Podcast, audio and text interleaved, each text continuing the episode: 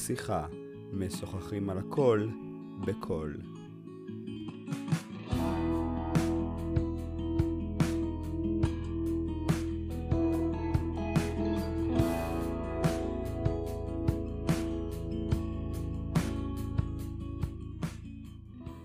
ברוכים הבאים לפודקאסט השיחה. זה חלק ב' של ההיסטוריה של המיניות, לכן אני ממליץ מאוד להתחיל עם חלק א', להבין את הרעיון של הפרקים האלה, ומתוך זה להמשיך לפרק הנוכחי. לאחר התקופה הרומאית, התחילה התקופה הביזנטית, ופה מתחיל שלב חדש בעולם של יחס חדש למיניות. אם התחלנו עם התקופה הקדומה, שבה דיברנו על הפקרות מוחלטת, שאדם חי כמו בהמה. ולאחר מכן הגענו לתקופת החוק, שאדם חי על פי חוקים מאוד מאוד בסיסיים. ויש פה התקדמות, אבל עדיין יש פה הפקרות. אחרי זה הגיעה התקופה הרומאית, סלש היוונית, שבה נוצר פיצול, היה ריסון, היה שליטה עצמית, היה משמעת אה, גופנית. מצד שני, כדי לפתור את הבעיה של הריסון, הרומאים השתמשו דבר ראשון במוסד הזנות, שם היה מותר הכל, היה מופקר הכל, כך שמצד אחד אני מרוסן ושומר בבית, בחיים הנורמטיביים שלי, מצד שני אני מקיים עולם מקביל, שבו אני מופקר לחלוטין, אני יכול לדרוס את הזונה, אני יכול להכות אותה, אני יכול לספר עליה, לדבר עליה, אפילו אם אני אפגע בה לא יקרה שום דבר, החוק לא אה, הכיל חובה, לא הכיל עונש על אנשים שפוגעים בזנות, אז זה פתרון ראשון. פתרון שני זה הפקרות אידיאולוגית, אני בעצם יוצר עולם קודש שבו אני מספק את כל תאוותיי, כך שאני שומר על דיכוטומיה, על הפרדה בין הציר של ריסון והפקרות, ועכשיו נגיע לפתרון הנוסף, שזה הנצרות. הנצרות ראתה באופן מובהק את המיניות כחטא. יש לך שתי אפשרויות, או שאתה אוהב אלוקים, אתה דבק בקודש, ברוח, בארטילאי, או שאתה עסוק בתאוות העולם הזה, אתה בתאוות בשרים, זה או קודש או חול, או גוף או נפש. זה לא, זה לא היה ביחד. ולכן, כאשר הנצרות באה ואומרת לאנשים לפרוש מן המיניות, היא מבינה שיש לזה מחירים, ולא כולם מסוגלים לעמוד בזה, לכן רק הכמרים, הנזירות, עובדי האל, הם אלו שמחויבים לפרישות מינית. הדברים מופיעים כבר אצל ישו, אני אקרא ציטוט מדבריו, ואמרו אליו תלמידיו, אם זה משפט האיש את אשתו לא טוב לקחת אישה, הם שואלים אותו בעצם, הרי הנוצרים מחויבים לברית הישנה, התנ"ך, הרגיל של היהודים, ושם כתוב, לא טוב את האדם לבדו. התורה בעצם מצווה את האדם להתחתן. אז שואלים את התלמידים של ישו, את ישו, האם צריך להתחתן, האם זה טוב? אז הוא אומר להם, ואומר להם, לא יוכל כל אדם לקבל את הדבר הזה, כי אם אלה אשר ניתן להם. הוא אומר, זה לא טוב, באופן כללי, אבל יש כאלה שגם זה טוב, מי שלא מסוגל, בשבילו זה טוב. וככה הוא מסיים את דבריו. יש סריסים אשר נולדו מבטן אמם. ויש סריסים המסורסים על ידי אדם, ויש סריסים אשר סירסו עצמם למען מלכות שמיים. מי שיוכל לקבל, יקבל. למעשה הוא פורס להם שלושה אפשרויות. סריסים שלא יכולים לקיים יחסים מיניים ולהוליד ילדים כי הם יש להם פגם אה, גופני. יש אנשים עקב מחלה, עקב אה, פגיעה, עקב אה, פגיעה של אדם אחר, הם למעשה מעוקרים, מסורסים גם, ויש אנשים שמעטם גדולה יותר, שהם יכולים להיות ילדים, יש להם יצר טבעי ובריא ומיני, אבל הם, למען מלכות שמיים, למען אלוקים, מסרסים את עצמם. הגישה הזאת היא בעצם אמרה דבר כזה, המיניות היא חטא, ולכן רק מי שמסוגל ויכול ונעלה ונשגב, הוא זה שישמור על עצמו ולא יהיה נשוי. כל שאר העם, בלית ברירה, הוא יצטרך להתחתן ואין מה לעשות. בנצרות הקתולית, לא רק שאסור להתגרש, אלא מי שמתגרש מוענש והוא לא מקבל מלחם הקודש, הוא נחשב כפחות בקהילה, החברה הנוצרית אה, דוחה אותו. אז למעשה גם הנוצרים האדוקים והטובים שמתנהגים לפי החוק הנוצרי, הם אשמים ומתביישים. כי הם, אם הם לא כמרים אה, ונז, או נזירות שהם פרושים מן החטא המיני, הם אה, בסאבטקסט למעשה הם אשמים. הנצרות בעצם מאשימה את כל מי שלא קדוש ופרוש, שהוא אדם שפל שלא מסוגל לשלט בתאוות שלו, ולכן מחוסר ברירה הוא מתחתן. דבר נוסף, אנחנו יודעים טוב מאוד שגם הנוצרים הטובים, הכמרים, הנזירות, לא מצליחים להימלט מהחטא. יש הרבה הרבה מעשי זימה, בצורה אפילו מעוררת חרדה, תוך ניצול מטריד מאוד מאוד של הכמרים, של הנערי מקהלה, של אה, באי, התא הווידוי, נזירות אה, רווקות. ככה שגם מי שאמור להיות אה, מתווה דרך לקהילה, מי שאמור להציג את הדת הנוצרית כלפי המאמינים, גם הוא לא מצליח. ככה הנצרות, כשהיא תפסה את הנושא של, בציר הזה שדיברנו עליו כל הזמן, בין הכחדה וריסון והפקרות, הם לקחו את הנושא של הכחדה מאוד מאוד חזק, רק שהטבע האנושי לא עומד בזה, וגם זה לא בריא לו. לכן, גם מי שאדם נורמטיבי הוא אשם ומבויש, וגם מי שכן בחר בצד להכחיד, בהרבה פעמים הוא לא מצליח לעמוד בזה. התקופה הבאה בעולם הגיעה, זו התקופה הוויקטוריאנית. תוך כדי התקופה הזאתי הנצרות לאט לאט הידרדרה.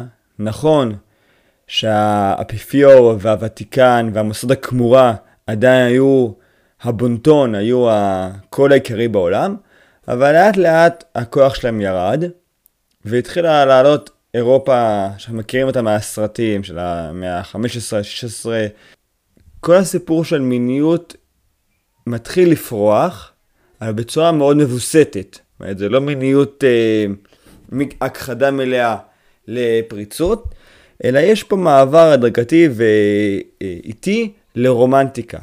מה, עשה, מה עשתה הרומנטיקה? הרומנטיקה לקחה את המיניות ודיברה על בלי זה. זאת אומרת, עדיין מיניות זה דבר אה, מאשים, מבויש, אסור, אבל היצר והדחפים המיניים עדיין שם. לכן כל הנושא של הרומנטיקה, געגוע, הסתרה, נוגע, לא נוגע, כל הדבר הזה מקבלי, מקבלים מאוד משמעות חזקה בעולם. זה מגיע לידי ביטוי בהמון המון נקודות קטנות כאלה, כמו שירי אהבה מאוד מתפתח בעולם, כל הנושא של אגדות עם, הנסיך מציל את הנסיכה מידי הדרקון, מידי הרוע. זה, הנסיך הוא לא אה, חושק בנסיכה, הוא רוצה להציל אותה, אבל יש פה איזה סוג של חשיבה, פנטזיה, יש פה רומנטיקה כזאתי. גם הדברים מגיעים לידי ביטוי בכל הנושא של אבירים. המוסד האבירות היה מאוד מאוד חזק. מה עשו האבירים? האבירים אה, עזרו בעולם, היה סוג של אה, רצון לעזור לנסיכות, להציל נשים מסכנות ועגונות. לכן אה, המסדרים חונכו לצניעות ובושה. אבל מצד שני, לכל, להרבה אבירים היה אה, גבירה. הם היו לוקחים, מסתובבים עם איזה סרט של, של הגבירה, עם איזה צעיף של הגבירה, ובשמה היו נלחמים. ככה שבעצם זה יש מגעים, יש קשר בין איש לאישה, אבל זה בצורה מאוד רומנטית, מאוד אצילית. קוראים לזה אהבה אבירית או אהבה אצילית. כל הנושא הזה אה, מתקתק כזה ונחמד, כי הרצון הוא להתפתח, מצד שני, אבל עדיין הארצות העולמית אה, היא הבסיס, ולכן זה נמצא סוג של אה, משהו ביניים. גם כל הנושא של מיניות אה, אה, מושתקת, גם בנושא של השיח, לא מדברים על זה, גם בחינוך אין דבר כזה חינוך מיני או דברים כאלה. גם הלבוש, אם נשים לב ללבוש ומאה הביניים וגם לאחר מכן, בתקופה יותר מתקדמות, מאה ה-17, המאה ה-18, הלבוש הוא מאוד רחב.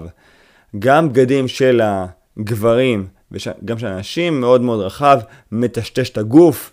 אנחנו לא רוצים שהגוף יראה כי הגוף זה חטא, הגוף זה אה, בהמי, ומי שרוצה להיראות מכובד, ראוי, צנוע, הוא אה, מסתובב עם בגדים רחבים וטובים. וככה יש פה איזה סוג של שינוי שאפשר לסמן אותו עד אה, תחילת המאה ה-20. הצניעות וההסתרה היו חלק מאוד מרכזי. אני קורא לזה תקופה רומנטית. אז אם אני אחזור לציר הזה של הדחקה והכחשה מול הפקרות, אז אנחנו נעים לאט לאט מהנצרות שהפכה מאוד מאוד קיצונית להדחקה והכחשה, לכיוון הבהמיות, אבל מאוד מאוד מינורי. כאשר בתקופה הבאה נפגוש את התקופה שהיא הפקרות מאשימה. אם, אם ניקח את uh, פרויד כקו פרשת המים של עולם הפסיכולוגיה, אז הוא בעצם טען שהכל מיני. הוא נמצא בעצם בסוף התקופה הוויקטוריאנית, הפוריטנטית, שבעצם אומרת שהכל צריך להיות פיור, טהור. אה, אין שיח על מין, לא מדברים על מין, מקסימום זה רומנטיקה. והוא אומר הכל, חבר'ה, הכל זה מיניות, הכל זה יצר המין, הלווידו. ולמה הוא עשה את זה? כשהוא טיפל באנשים, הוא ראה שלא ניתן להתעלם מיצר המין. אתה יכול לדבר אה, כמה שאתה רוצה שזה אסור וזה לא טוב וזה צריך אה, להסתיר את זה, אבל בפועל הוא יצר תנועת נגד מאוד חזקה שהכל מין. כמובן התיאוריה שלו היא לא התקבלה בצורה מוחלטת, אפילו התלמידים הגדולים שלו, אה, יונג ושפלרין שהייתה סטודנטית שלו, אה, גם נכנסו בהרבה לנושא של כל המיניות והתפיסת המיניות כחזות הכל, אבל בהחלט הוא הביא קול מאוד חזק שמדבר על מין. עכשיו, תלמיד שלו, וילם רייך, אה, דיבר שהכל צריך להיות מין ואם ילד בעצם מתאפק מינית זה יגרום לו נוירוזות והפרעות נפשיות ולכן צריך להיות הפקרות מינית מוחלטת זאת אומרת, גם לפרויד יש יותר גרועים ויותר אה, מוקצנים מפרויד, אבל התקופה היא, היא מדברת על מיניות בצורה מאוד מאוד בוטה. אם ניקח את מלחמת העולם הראשונה ואחרי השנייה, כל נושא של מיניות גדל ופרח בצורה מאוד מאוד משמעותית. אני מדבר על אם אה, תקופה זה דור הפרחים שבעצם דיברה הכל רק מיניות והכל אה, אה, אין, אין, יש הפקרות, אין גבולות, הכל אה, נושא של התרופה אה, של גלולה, הגלולה נגד הריון, שבעצם יצרה אפשרות לקיים יחסים בלי המשמעות שלהם, שזה ילדים. נדבר על כל הנושא של פונוגרפיה, בהתחלה זה רק היה מגזינים לחיילים בעיקר, אבל זה נוצר מצב שהיום דרך התרבות הדיגיטלית, פונוגרפיה היא בקליק לכל מי שנמצא ברשת החברתית באשר היא.